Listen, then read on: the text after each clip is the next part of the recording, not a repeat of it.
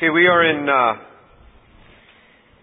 in First Samuel, and we are in First Samuel chapter 19. And what we're going to do, we're going to cover a lot of ground today because I'm going to summarize certain things, and we're going to get uh, right right on into uh, First Samuel 21. But let's finish up with First Samuel chapter 19. You may recall that David had fled from the house where Michal, his wife, had put the household idol in the bed, and and they had had run, uh, or he had run, and and Michal ended up lying to her father about David, and you see all that conflict there.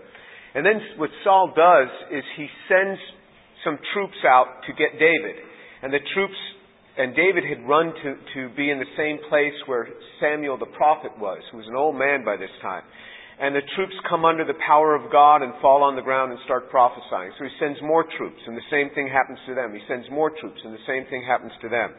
So Saul himself goes, and that's in verse 22 of 1 Samuel chapter 19, verse 22. Then he himself went to Ramah, and he came as far as the large well that is in Sechu. And he asked, and he said, Where are Samuel and David? And some said, Behold, they are in Naioth in Ramah. And he proceeded there to Naioth in Ramah, and the Spirit of God came upon him, and so that he went along prophesying continually until he came to Naioth in Ramah.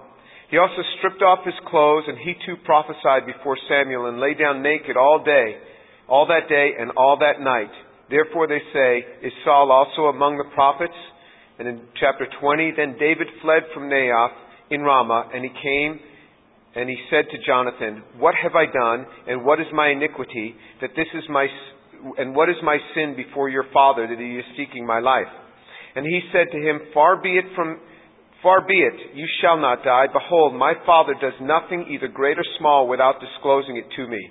So why should my father hide this thing from me? It is not so.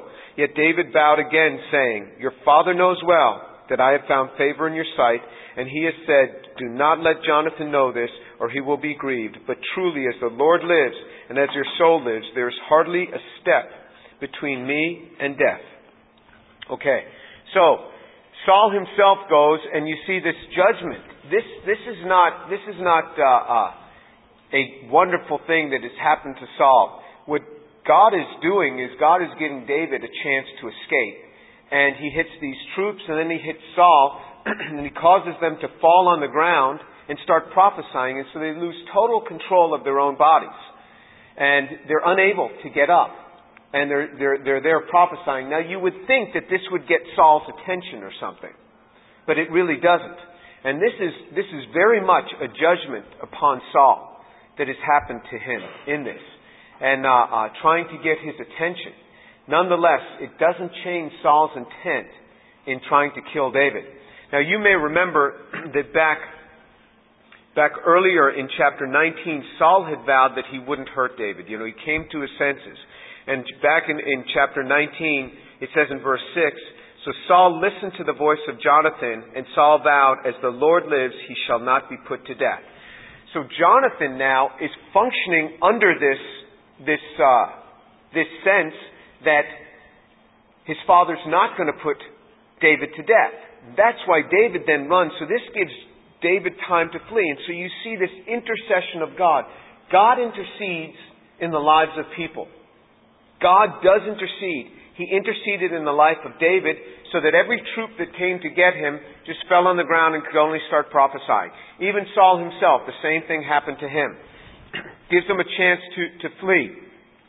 Because, uh, uh, and then he, he flees from Naioth and Ramah and he goes to Jonathan. And Jonathan is in, in, uh, in Gibeah of Saul, uh, uh, of Saul in Gibeah. But Saul's not there. Remember, Saul's uh, up in uh, Naioth.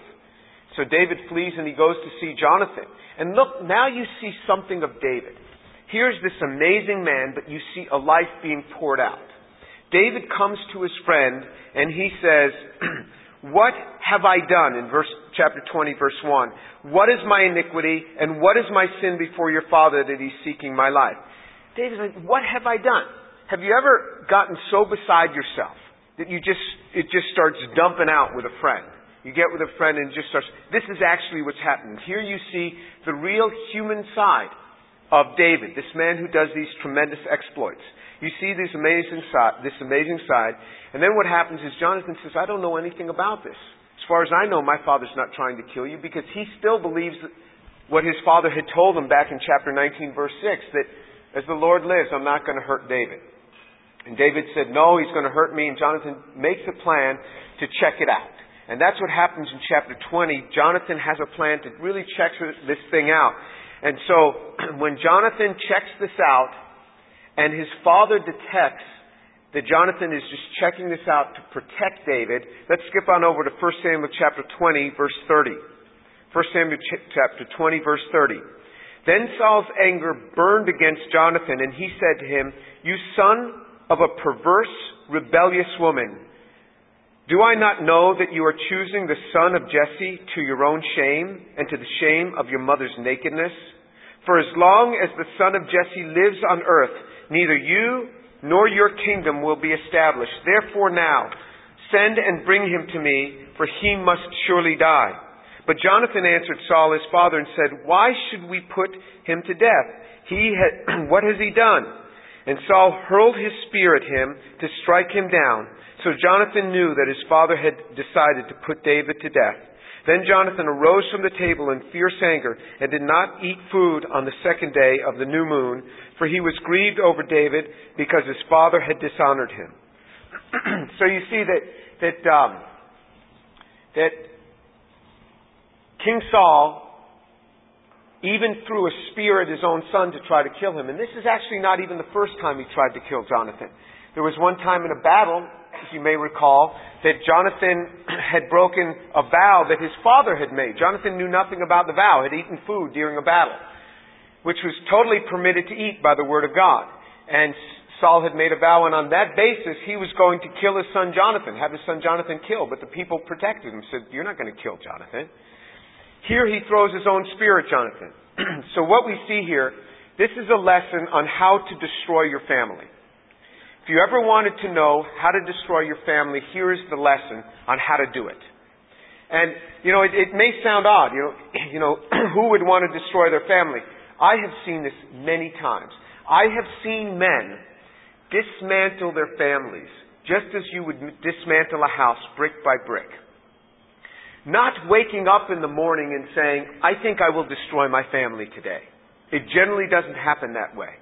But it's through actions that the family begins to get destroyed. In Saul's case, deceit, uh, I'm sorry, conceit started to come into his life. He started really feeling something of himself. Remember, he was tall, he was very handsome, but he didn't have an inflated image of himself early on. But that image started to rise and he started to set himself above others. Now, you may say, well, that, that could never happen to me. Let me tell you something one of the easiest things to encroach into our lives is conceit and pride. That is one of the easiest things. So, n- let me give you an example. Um, when you're a sophomore and no longer a freshman, a lot of times you can feel like you're a little bit better than the new freshman coming in. Have you ever had that feeling just for a nanosecond? Has that ever slipped in just for a moment? That's just a little bit of what begins to happen in life. And then, you know, you're a senior, you start thinking you're really something, and then you go, you know, from hero to zero when you go to graduate school. So you start all over again. But then what happens is you, you, you get a job, and you start moving up in this job, and you start feeling like you should get certain things in this position, and people should treat you a certain way. And when some secretary says something to you that's not very respectful, all of a sudden you will see within yourself a feeling like, I don't deserve this kind of treatment. I'm going to deal with this individual. And the reason I'm telling you this is because I know this firsthand. I know this feeling firsthand, and I want you to be able to detect this in yourself. Imagine if you're a king, how you would feel. We see what happens to a 19 year old basketball player when they start making a lot of money and they can throw a ball in a net very well. We see, you know, the attitude that happens. I'm in fact surprised with all their glory and with all their fame and with all their money, that they don't become more conceited than they already are. Because conceit slips in very easily. This was the first step.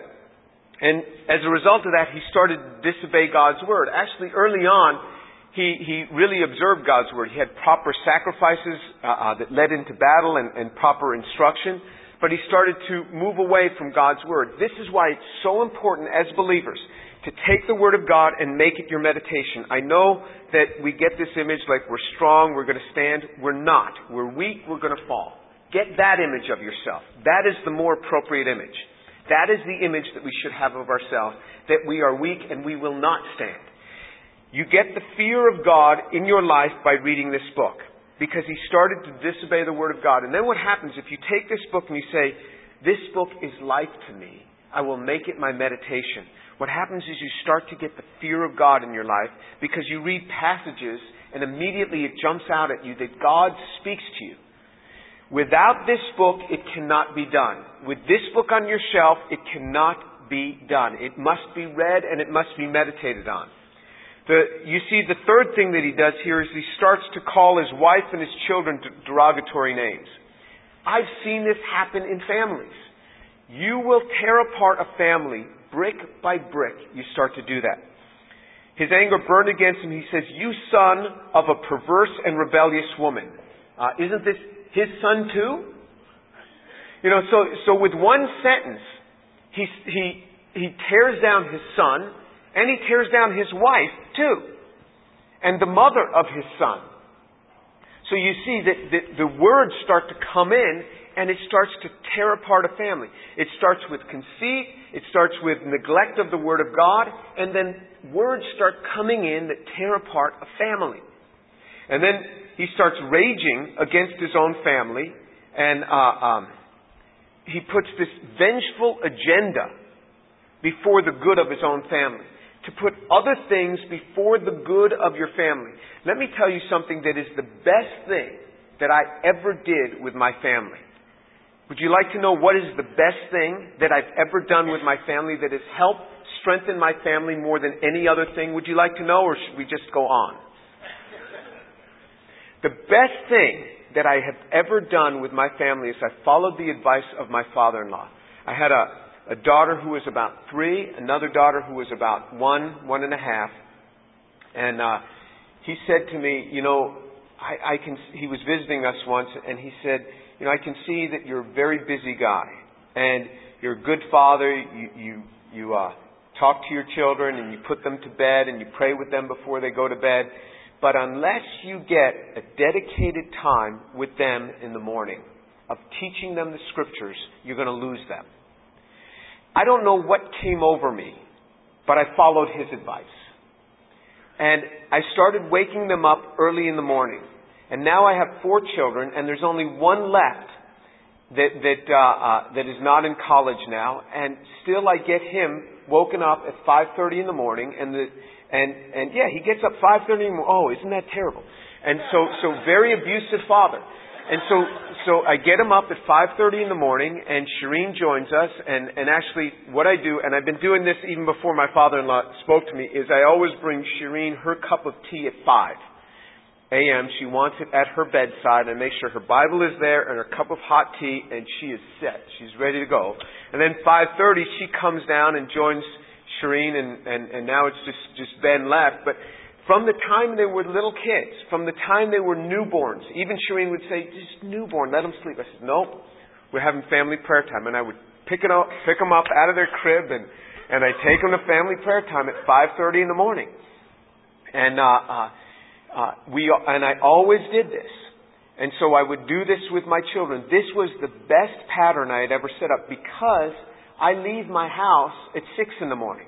So that 30 minutes in the morning, we would memorize Scripture together. So we'd each have Scriptures we're working on. We'd all be working on the same Scriptures when they were little. Very young. You know, all they had to say, if they could begin to talk, I would say, the Lord is my, and all they had to say was shepherd. And I would say, the Lord is my, they'd say shepherd. And that's where they started. And little by little, they're memorizing large portions of the Word of God. And I would set this in their lives. Plus, I'd have this time with them. Then we'd read the Scriptures together. And then we'd all get on our knees and we'd pray for each other. We'd all pray for each other. And then I'd bless them in the name of the Lord and I'm out of the house by six. That 30 minutes in the morning has meant more to us as a family than anything else. And I've asked my children, and, they'll say the same thing. That 30 minutes, because it set the pattern for the family. You can destroy your family brick by brick, or you can take up practices that bless and, and enhance. And I'll give you another thing about that. Many people say, well, we'll just do that at night. My experience, as kids start getting older, you cannot have an evening family time. You cannot. The practical things of life don't let you have that. You have football games and baseball games and soccer games and ballet and you have church functions going on and this meeting and that meeting. But what's amazing is at 5:30 in the morning nobody calls. There's no calls, there's there's nothing else going on and you can do this sort of thing. It takes diligence, but you can build up your family brick by brick or you can tear it down brick by brick. The choice is yours. You can really do this. It is good to establish a pattern and to maintain this pattern. It is a good thing to do. And we did this Monday through Friday every week. Saturday they were allowed to sleep in, and on Sunday, because on Sunday mornings we would always all get up early to get going for church anyway. So in our home, Sunday is not really a day to relax. Sunday is a day of, of worship and service. That's what we do. So they would get, you know, Saturdays they were allowed to sleep in. But that was the way that we did it. And I am so happy that I've done it that way. I have absolutely no regrets. Yes, I had complaining children in the morning sometimes, but you know, the complaining didn't last long. I'd go to wake them up and they said, why are you waking me up? Oh, I don't know. I've just been doing this for the last 10 years. I have no idea why I'm waking you up. Can we figure this out? and they get down there. There are practices that you can establish that set your family right with God. He tore it down brick by brick. You can establish it. David starts pouring out his heart. And David feels forsaken. You know, Jesus was, it says it in Matthew 26, it says, all of his disciples fled from him. So in the garden when they came to arrest him, all of his disciples fled from him. There was one that returned to the foot of the cross, and that only one was John. John returned to the foot of the cross. And John was the one that didn't have to undergo uh, a, a, persecution to death. You know, all the other ones died a death of uh, died a martyr's death. He didn't have to. He had already shown up at the cross. His dedication, return to Jesus, was already there. But Jesus was forsaken when he was on the cross. He says, "My God, my God, why have you forsaken me?" And because he was forsaken, you never will be. You will never be forsaken. So we're going to see this. So David pours out his heart to Jonathan, and then and then he runs. So he pours out his heart, and and uh, uh, then David ends up in another place in 21. Remember last week we read in chapter 21 how David had taken up the consecrated bread, and now David goes from there and he, he does something really amazing. So David runs again after his friend Jonathan warns him that, yeah, you're right, my father is trying to kill you. David runs. And so you see in verse 8 of chapter 21. Then David said to Ahimelech, Now is there not a spear? This is 1 Samuel 21 verse 8. Now is there not a spear or a sword on hand? For I brought neither my sword nor my weapons with me because the king's matter was urgent. Then the priest said, The sword of Goliath the Philistine, whom you killed in the valley of Elah, behold, it is wrapped up in a cloth behind the ephod. If you would take it for yourself, take it. For there is no other except it here. And David said, There is none like it, give it to me.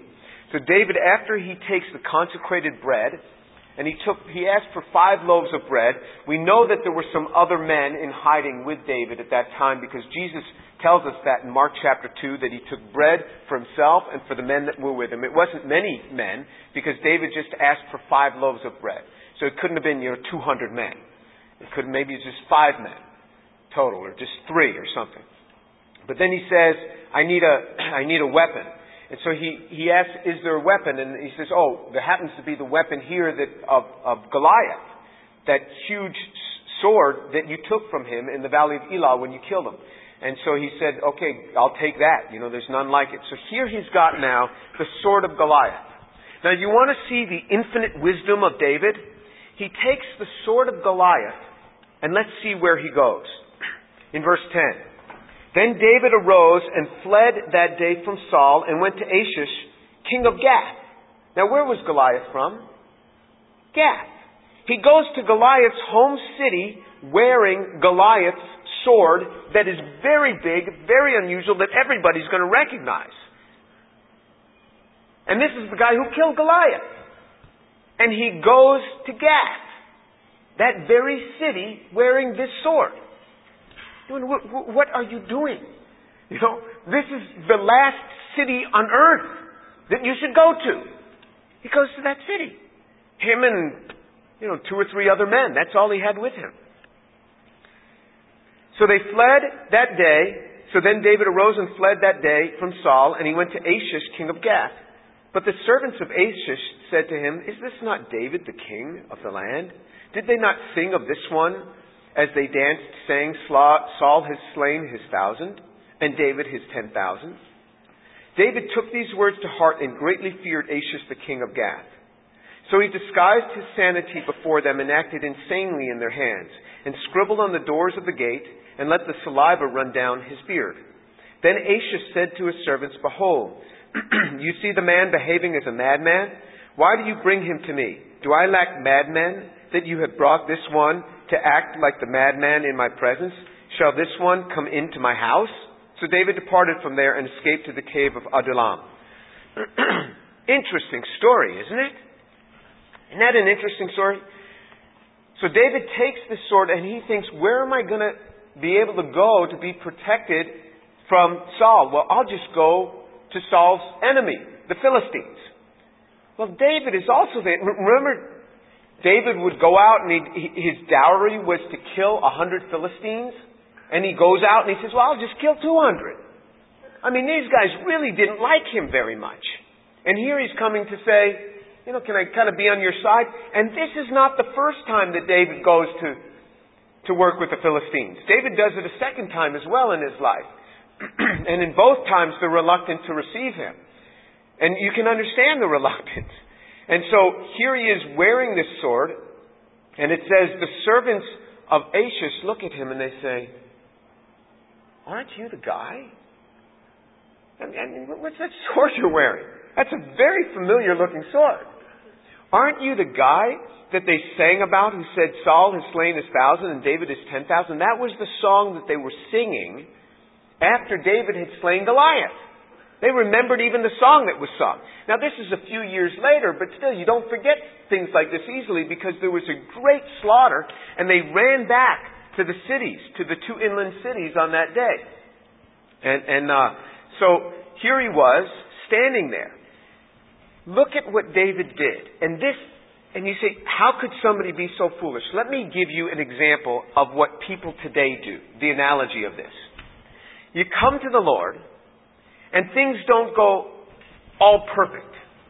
And you think, if I come to the Lord, things should go perfect. And so what do you do? You run back to the world thinking the world is going to be able to be a nice, warm place. You know, you, you, you have these feelings, and, and, and often you do this. this. This happens often with international students. Let me, let me give you a view. International students can come to the U.S. and really miss their home country. This, can, this often happens, really miss their home country, and they become critical of the U.S. In my country, we don't do this. In my country, we don't do that. And then and then after living in the U.S. for five years, they go back home. And, you know, the rose-colored glasses of what they imagined their own home as isn't quite as rosy. You see what I mean? And, and so this happens with believers. Believers will come, and they'll come into the kingdom of God, and they say, you know, this is pretty tough. You know, you, you, got to seek God, and, and uh, you know, you expect if you seek God, everything's going to go well. And then you read all these verses about persecution and suffering in the kingdom of God. And so you start to step back into the world, thinking that the world is going to be some kind, show you some kindness. But the world is a very, very harsh taskmaster. Master. Women do this often. Women will get saved, and, and, and they'll come into salvation, and they'll walk with the Lord for a few years, and, and then all of a sudden, you know, they realize that you know, there's, there's not a whole lot of Christian guys out there that are very nice that are interested in them. And so then they meet somebody, some guy who's not a Christian. And they're really attracted to this guy. They say, well, You know, it's all right. I'll make him into a Christian, but he's an awfully nice guy, you know? Thinking that here is a haven for me. This person will take care of my life. This person will, will, will, will watch over me. And it really won't be that bad. Let me tell you, young ladies, this happens a lot. Have you ever seen it in anyone else's life? You've seen it in other believing women's lives. You've seen it. Has it worked out for good in their lives? No. No. I don't know a case where it has worked out for good. If you know a case, let me know. It's going to be unusual. Usually, it results in real misery. Because what happens is, this guy of the world and this Christian girl end up sleeping together. And now what happens is that once, once this has happened, the woman's heart in particular is so bound to this guy that in the midst of abuse and things that she knows are totally wrong, she's unable to sever from him. Because once they've slept together, there's this bond, especially in the woman, that she feels she can't break from this guy. And she feels like, well, I've already given of myself to him, there's no breaking this. And she will allow herself to be abused more and more, and she puts up with all sorts of garbage until everything comes crashing down, and the guy says, I'm not interested in you anymore. This is a very common pattern. So why am I telling you this? To warn you. To warn you.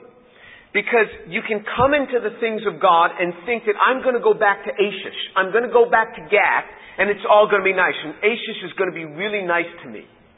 He's not. The world is a wicked taskmaster. The kingdom of God is truly much nicer. This is one of the things that drew me to Christ, is that Jesus said, they will see your love for one another. They'll know your disciples, my disciples, by seeing your love one for another. When I started meeting Christians, I was coming out from a family that didn't know Christ, from the world that didn't know Christ. I knew very few Christians. The only Christians I knew were Catholics, and they were from the Italian neighborhood. And as a Jewish kid living outside of New York City, my mother said, Don't go to that neighborhood. And so the Jewish kids didn't go to that neighborhood. That's the only ones that I knew. So I went to college and I started meeting all these people who said that they were born again. And you know, they were really nice people. Now, since then, I've met some that are born again that aren't so nice. But in general, they are really different people. So much so that when I go back into a world setting, into a setting that's surrounded by people of the world, I'm like, I am just blown away by how harsh it can be. Let me give you an example. Just recently, we were with Mrs. Harrison at a, at a, we went to a funeral. Remember that, Mrs. Harrison? the funeral we went to recently. So my, my neighbor died. Nice man.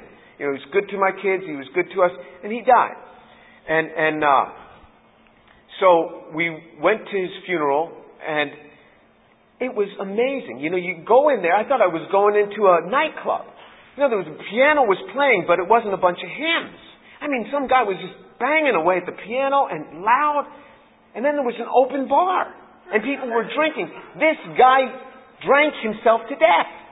He died because his liver got destroyed from drinking. And here his son is drinking, and you know, you got a grieving spouse, you got a grieving mother, and everybody's drinking. And and and the harshness of the people. And I, I walked up to the woman and she says, Yeah, we, we wanted to have a make this more of a celebration of life. Now I've seen celebration of life at funerals. They are not like this one was. This was not a celebration of life like I knew it. This was a celebration on how he died. Let's all follow his example. and I, it hit me. The world is really different than the community that I know in the body of Christ. Because the community that I know in the body of Christ ministers to people in their pain.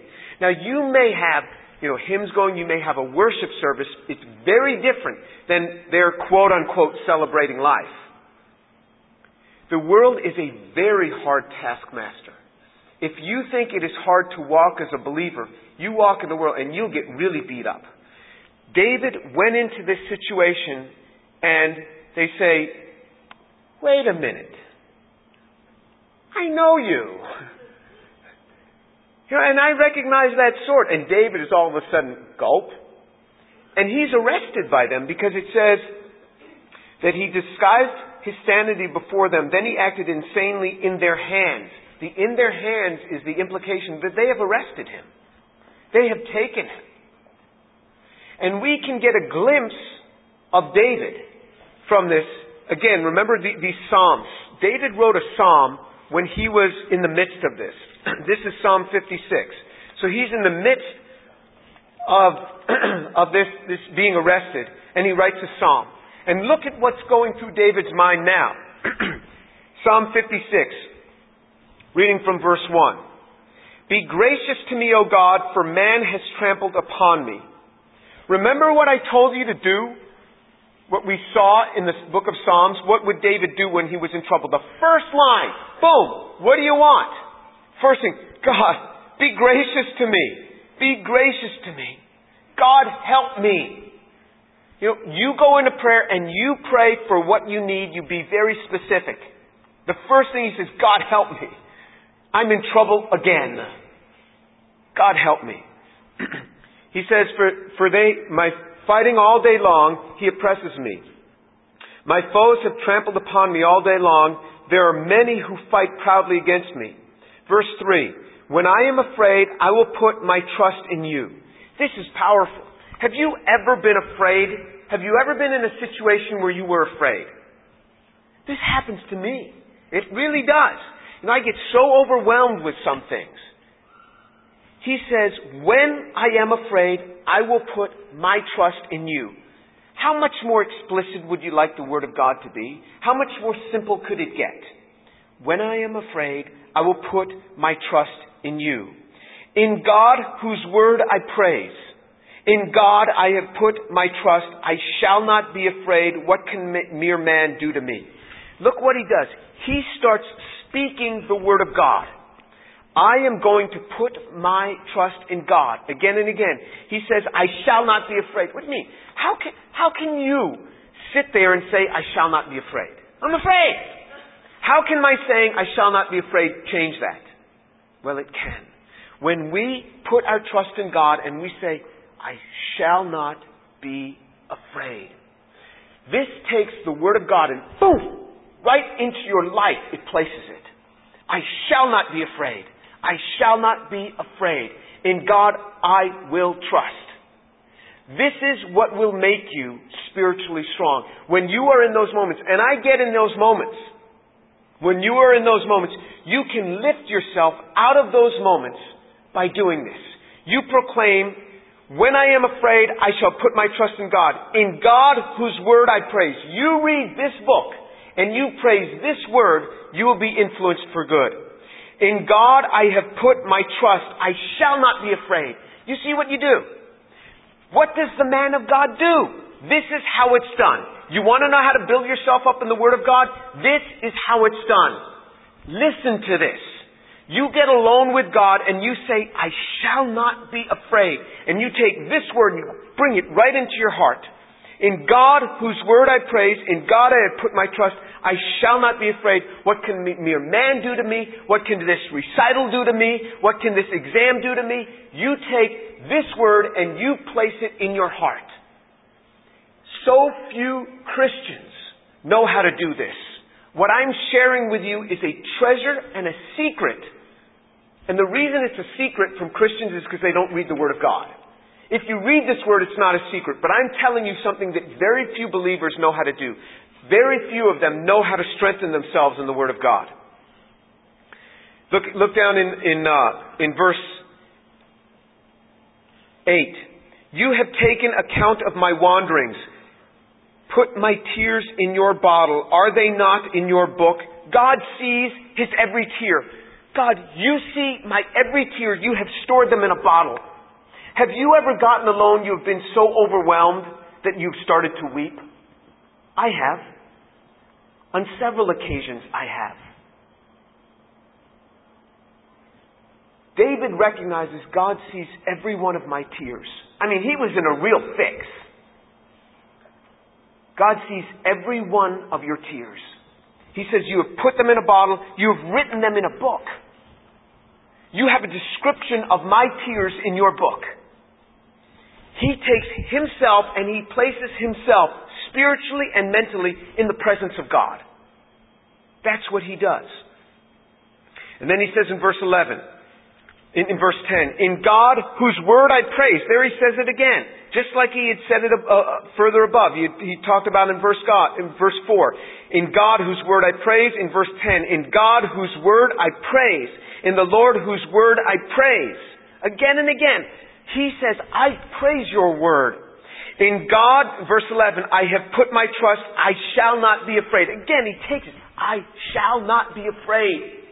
You learn how to do this and you will be spiritually very strong. People will look at you and they'll say, You're never down. I mean, things just never really get to you. People have said this to me. You know, things just never really get to you. And Sharina's like rolling her eyes.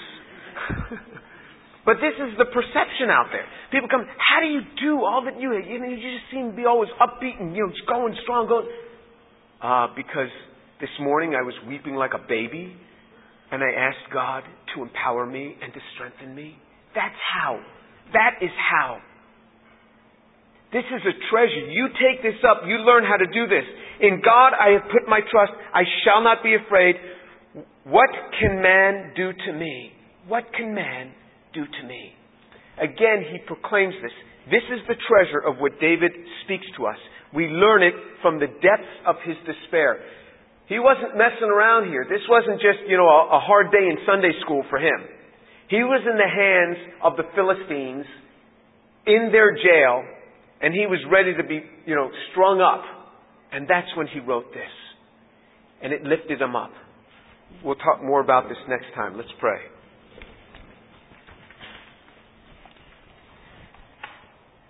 Father, thank you so much for the truth of the Word of God.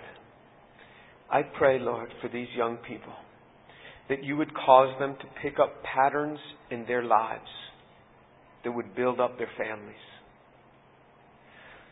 Lest they tear them down brick by brick. Lord, I pray that you would protect young women particularly from slipping back into the world thinking there is security there.